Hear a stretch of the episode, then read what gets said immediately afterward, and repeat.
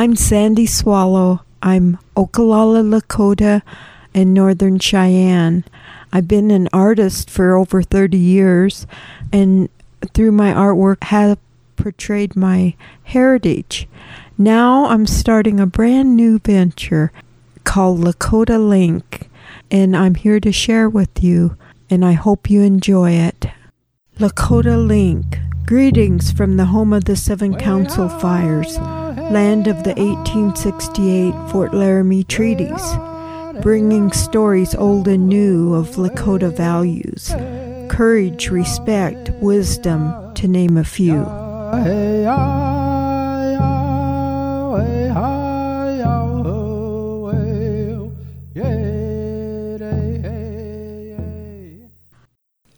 Well, hi, Billy. How are you doing out there in California?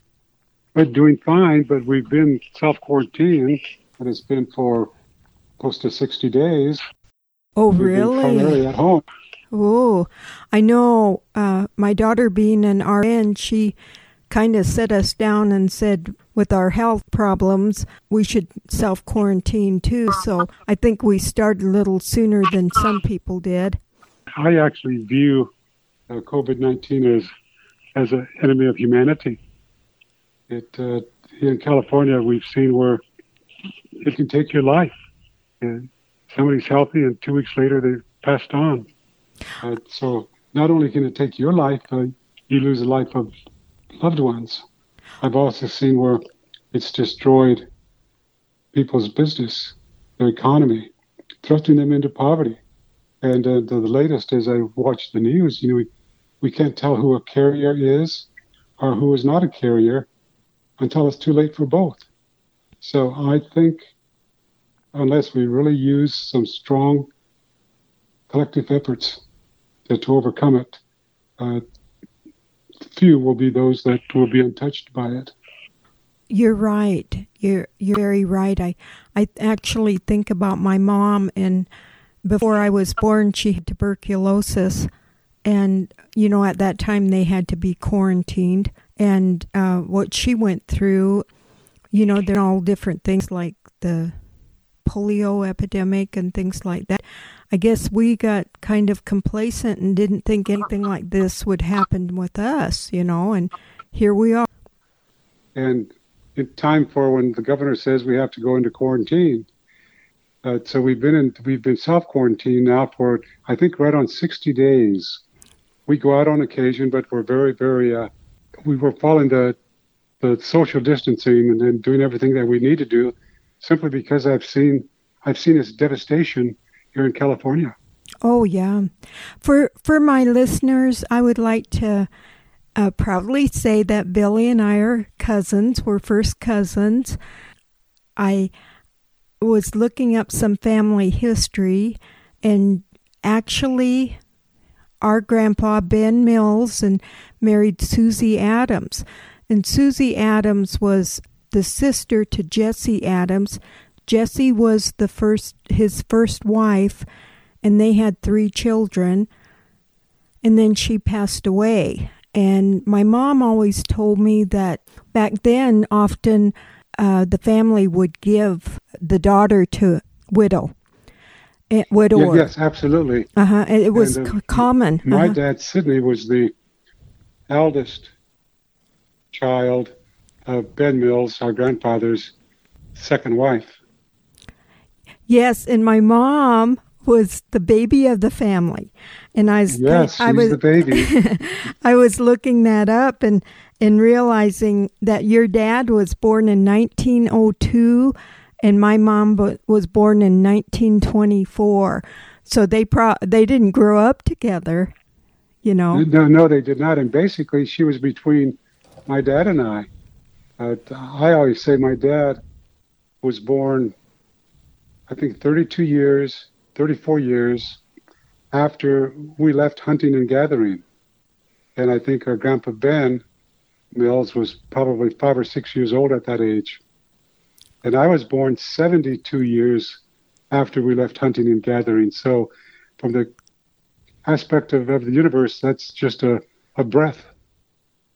Oh yeah, and and then to even you know go back beyond our our grandpa Ben Mills to Benjamin Buckner Mills. Now he was the sutler at the store at Fort Laramie, and he was present and actually in some pictures when they had the 1868 Fort Laramie treaties.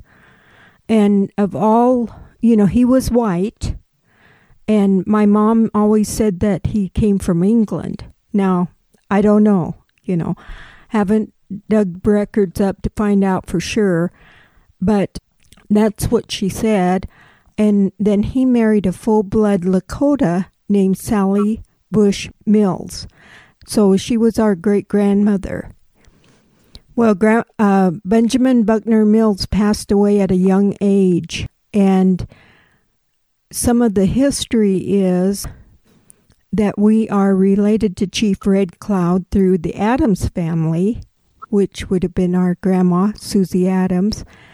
But some things that we do know for sure is that they were at Sally Mills was with other women and some children, and she was there at Fort Robinson when Crazy Horse came in. And we know, they, they, or they walked in maybe with the Crazy Horse's band. Yeah, yeah. When Crazy Horse came in, and and um, we know that as a fact because her name is on the ledger that uh, she was issued as head of the family, that uh, beef and and food, and I, I just think to myself, wow, you know, that that w- had to have been very hard. She had to have been a very strong Lakota woman to. If I understand right, reading the, uh, the, the ledger that was not too long ago published, uh, she came in with five children, and one of those five children would be our grandpa Ben Mills. Yes, yes, and and then um, help me a little bit with how you think we ended up at the at Pine Ridge. Well, when, when Crazy Horse was, I, I say assassinated, when Crazy Horse was killed, then they put various members of his band with other leaders, and they put uh, her children and her with uh, gra- our great grandmother and her children with uh, the Red Cloud Band. Probably because there's a possible relationship there. And uh, so we went to Pine Ridge as the uh, agency was developed. Yes, and we do know for also for a fact, having looked looking at some documents, that Ben Benjamin Buckner Mills was very highly thought of by Chief Red Cloud because he actually wanted him to be appointed superintendent of what was to become Pine Ridge. But the government did not allow that because they said he, he was intemperate and too closely a frontiersman and too closely related to the Indians. yeah, and, yeah, correct. He he was he was he spoke fluent Lakota, married to an Indian woman, and if he was the first superintendent, it would not be it would be impossible with him to take the Indianness out of the Indian. That's right. That's incredible, you know. Yes, yes, and and as I understand it, historically, the person who was appointed did not do a very good job. But we don't, you know, I don't know how uh, he passed on. All I know is that mother said he was fairly young when he died, and that he's buried over in Wyoming someplace. So that left Sally Bush Mills being a widow and and having to raise the kids and wow you know that at that time that was not easy yeah it was not easy but i i, I think there were there were so many relatives available to her it was maybe the beginning of uh, no child left behind it in a sense that but the us government continued to try to take away and try to destroy the virtues and the values and the culture, the spirituality, etc., and uh, ultimately led us to where we are today. At a certain time, I, I would like, kind of like to explain what what I'm what I'm teaching the non-Native American in the United States. But uh, you continue to ask some questions, and I'll I'll fit it into one of them where I see it fit. well, you know, this is perfectly fine with me because, you know, what I'm doing actually with Lakota Link is during this time of quarantine, which can become kind of lonely, you know, and I say uh, I'm not really a person that hugs people, but now I have a big desire to hug my kids and my grandkids, but I can't. You know, it's just. but. Well, let, let me share. It'll take probably five five minutes to say it, but I think it'll set a stage for other questions and for the the audience that's listening, uh, perhaps the questions, and might give them some some thought that could be of value. And if not, they may find it interesting. But uh, it's why we are the way we are today and what we need to know as a country, as a state of South Dakota, as, as the Lakota tribal nation, as, as citizens of the United States of America. And it's also what other countries are learning about us. So if, it, if it's okay, I'd like to explain it as quickly as I can. Well, Definitely, I I want to hear okay. I, because one thing I want to say to my listeners is uh, Billy being my elder cousin, and I've always looked up to him, and I do, you know, I have do on Lakota Link like tie the Lakota values with whom I'm talking to, and I had a heck of a time limiting it with Billy because he has so many of these values that he has worked for and entwined in his life.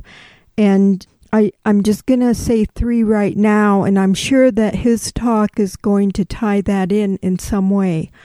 One is fortitude, compassion, and wisdom. So those are values I think that Billy definitely has. So please share with us what, what you want to. Okay, I'll, I'll do it in this manner. Uh, you know, I was shocked when the state of South Dakota, I heard, was going to drop Indian, Indian education in their schools. And what I'm going to say will magnify the need for us to be included basic education across the United States. And I'll do it for the audience in this manner. Uh, what I'm going to say has been is being taught in a number of other countries throughout the world. Uh, the last time, a year ago, in November, I walk off the stage in Tunis, Tunisia, Northern Africa. to have a lady come up to me and she asked me, Billy, do you know the doctrine of discovery? Do you know manifest destiny? Treaty signed, treaties broken, slavery, Jim Crow, the new Jim Crow. And I said, Why are you asking? She said, Because I teach the Lakota culture treaty rights at the university. So I said, yes, I know what you what you just described. She said, would you explain it to me? She had a couple of students with her. So here's the way I explained it. The doctrine of discovery. We need to know, everybody in America needs to know what the doctrine of discovery has done to the United States as a nation, to all of its citizens, how it has affected them excuse me, 1493, based on courtesy of the Vatican, the Pope wrote the Doctrine of Discovery with the support of the kings and queens and wealth of Europe. In this manner, in reference to the New World, the Americas, any new lands found can only belong to the first Christian monarch that discovers them and the inhabitants of these lands, the indigenous people, must come under international rule of law. Their laws, their religions, their song, their dance, the sacredness of their drum, none of that will apply. And they must submit to Christianity. Based on recent archaeological digs, they estimated there were over 60 million, potentially 100 million indigenous people like you and I in the Americas at the end of the wars, Six million survived. The vast majority lost their lives in the battles, the wars, and through germs, like the epidemic, like the pandemic we're in now. However, they lost their lives through germs also by germ warfare. Six million survived. So with that basis set, Catholic Church, and I'm Catholic, simply said, if the indigenous people all convert to Christianity, the governments now then said they could own land. So that's when they declared we had no soul. We were inhuman. We cannot own land. That created the demise of millions of indigenous people.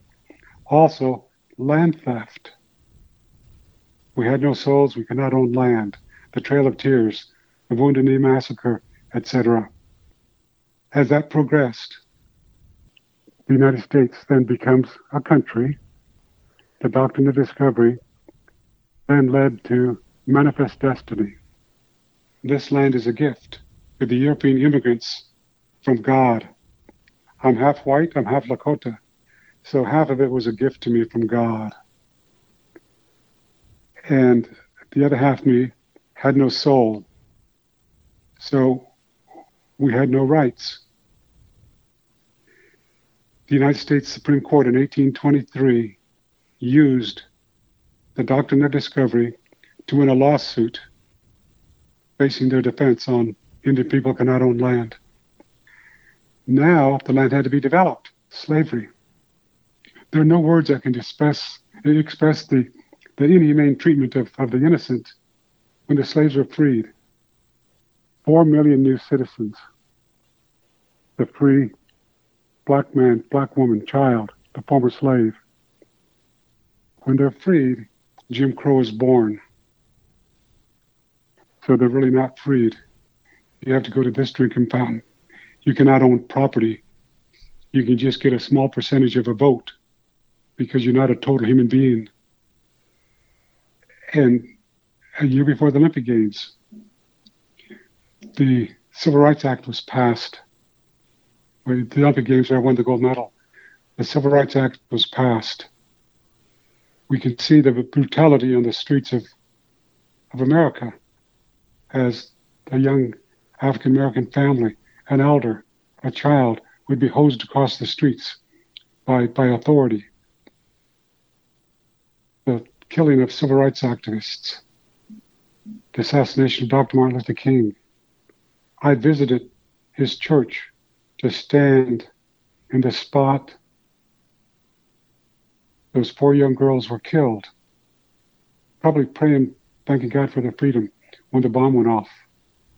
And I felt this very same way when I stood at the burial site at Wounded Knee. Why? Civil Rights Act was countered with the war on drugs. The war on drugs was an attempt to make hippies and young black men felons. It soon spread to all young men of color. An extension of the doctrine of discovery, an extension of treaty signs, treaties broken, an extension of Jim Crow. The war on drugs has been very successful.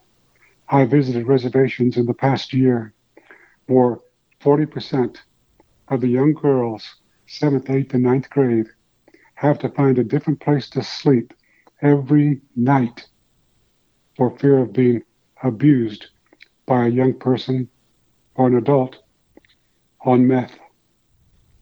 It has devastated our communities. And the most common craving, sickness that you have to satisfy when you're on meth is your sexual gratification. So nowhere is an eight-year-old, nine-year-old, or an elderly grandma safe. The war on drugs, it's beginning to be proven, was planned it by Nixon. I voted for him. Reagan, I voted for him. Not knowing, not knowing. That was planted to make young hippies young black men felons soon spread to all young men of color. So, what did that create in America? It created generational trauma. And we've seen there's no family in Indian country that has avoided generational trauma. But what did, what did it do for the non Indian, or the other half of me, for example? It created generational privilege. Generational privilege, generational trauma. For us to come together as a nation, generational privilege has to meet and understand what created generational trauma. Because the footprints of the doctrine of discovery, manifest destiny, treaty signed, treaties broken, slavery, Jim Crow, the war on drugs, are etched into every fiber of our social way of life, our educational system, our political system, our entrepreneurial system, forever dictating our, our way of life. And we need to come together, generational trauma, generational privilege, to understand in this great country that was built, there's still some areas that have to be addressed if we will ever reach the sacredness that our flag represents, but our laws do not. One example of a law, for example, tribal sovereignty, along with treaty rights, is actually greater sovereignty under the federal government than state sovereignty. And yet, very few people in the, in the United States of America understand tribal treaty rights, tribal sovereignty. Other countries today are teaching it. So we need to teach it in the schools and systems of, of South Dakota. All 50 states are territories. We need to teach it in our universities. We need to join those growing number of countries throughout the world that are teaching our history. And that's basically what I'd love for people to take and understand that. And one more comment to that. Here's how it's being understood today. You can see a very, probably very talented, very dedicated young man in his 40s or 40, 50, 50s, maybe 35 to 50 years of age, that calls himself a patriot. But at the same time, thinks there's genocide on the white male because there are patriots within generational trauma that are trying to level the playing field and have it, the equality there for all. And generational trauma is so powerful and so ingrained, they don't see the equality. They think they're losing their rights. So, as I've traveled the world and as I've spoken to a lot of our young people, I, I try to leave them with the understanding of that as the basis not to become angry, but to empower their minds through reading, etc., to where they can become major players in the choreographing of the horizon of America's future, because America needs that mindset and that knowledge that we can teach our young people to make the world a better place. Sorry if I took too long. No, no, no, no. I, you know, there's a lot going on here in South Dakota with the problem with the checkpoints on the reservation. And, you know, people, a lot of people simply are not educated to realize that we are a sovereign nation, that we have the right to put up checkpoints. And uh, in that respect, you know, I I believe that education and knowledge is power, you know.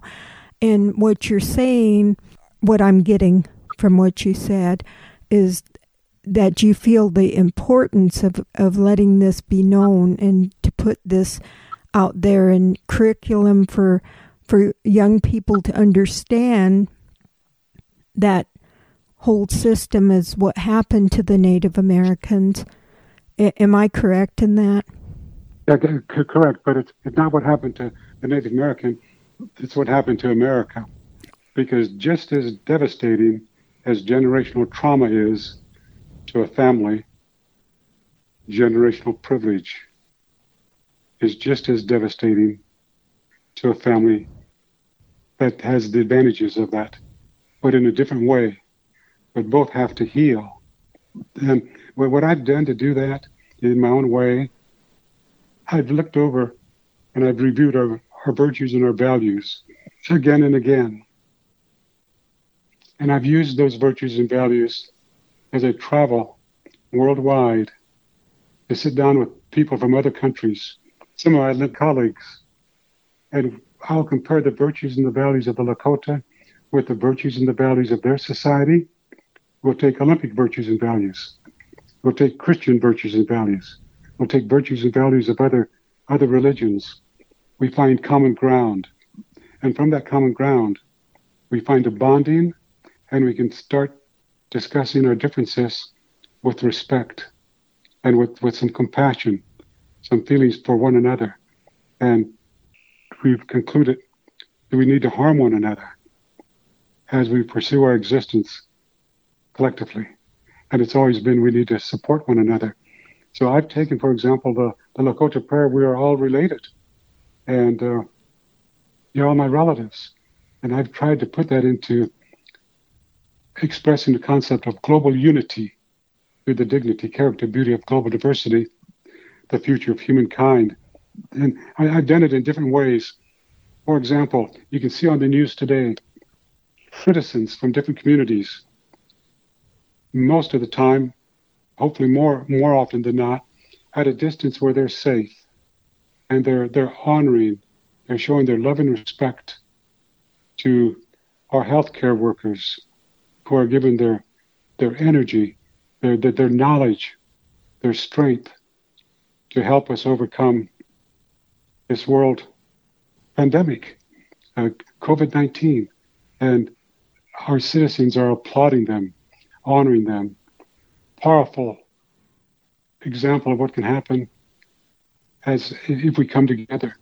So I've always said it takes the utmost amount of discipline, the greatest degree of discipline to achieve the utmost amount of freedom. And in a democracy like ours, in our tribal governments, for example, to achieve the greatest degree of freedom, we have to implement the most, the greatest degree of discipline because freedom and liberty will never work unless we understand freedom and liberty combined must include the fact that it will not harm the rights of others. And that's a very difficult balance to come up with. We come up with it individually, we have to come up with it collectively. Most people think, it, a lot of people today will say, This is a free country. I can say whatever I want to do. I can do whatever I want to do, say whatever I want. And you see people who might be carriers of COVID 19 without a mask, wrapping themselves in the flag and going to the steps of some of the state capitals and saying their freedom's being taken away. But yet, they may be doing harm by spreading the disease.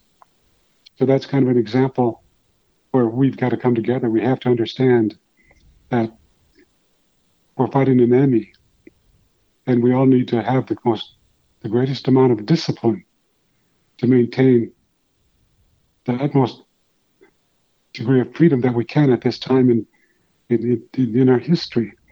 Uh, wrapping yourself in a flag does not mean you you represent freedom in the proper way. Uh, I remember when I was commissioned a young officer in the Marine Corps, and uh, we we took we took an oath, and and the oath we took was simply uh, an oath that we would protect our country against foreign and domestic enemies, and freedom, liberty doesn't work unless we also harm others by we will not harm others by expressing our freedom our, our, liberties. And COVID 19 is, is an enemy. It's a global enemy. It's a domestic and a foreign enemy to us in America. So we need to find a way to come together. And uh, that's where I turn to our culture, our traditions, our spirituality. We're all related. We're all relatives. You're my relative. And I try to live my life based on that concept to I'll, I'll respect I'll respect the rights of others as I pursue my rights. But knowing that we have to collectively come together to pursue those rights. And it's a very delicate balance. If we lose sight of that, then we also lose our democracy. It, it's so deep, Billy. You know, it it's so deep, and I can tell you've really been thinking about it probably for years, huh? Yeah, yeah yes, I have. It's it's I have been because we need to get back as Lakota people understanding our values and making a commitment to live those values. And it's not an easy thing. Uh, I flounder constantly in my life. I've made major, major, major mistakes in my life.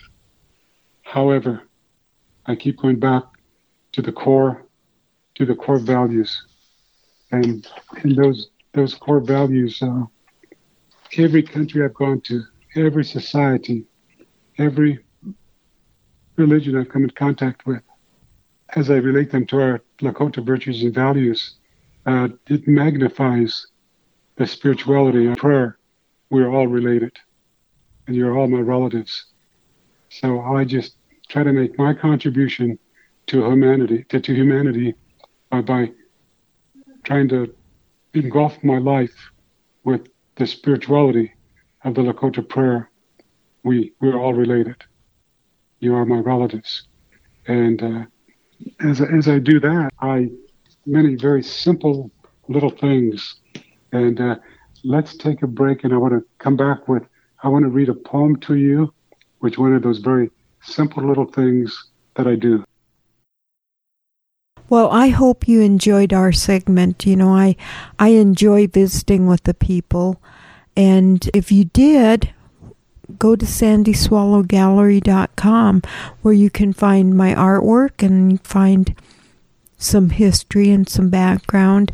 Please subscribe to it or if you have some comments, we would love to hear your opinion. This is a new adventure for us and I value your opinion. This song is written and sung by my good friend Quincy Goodstar.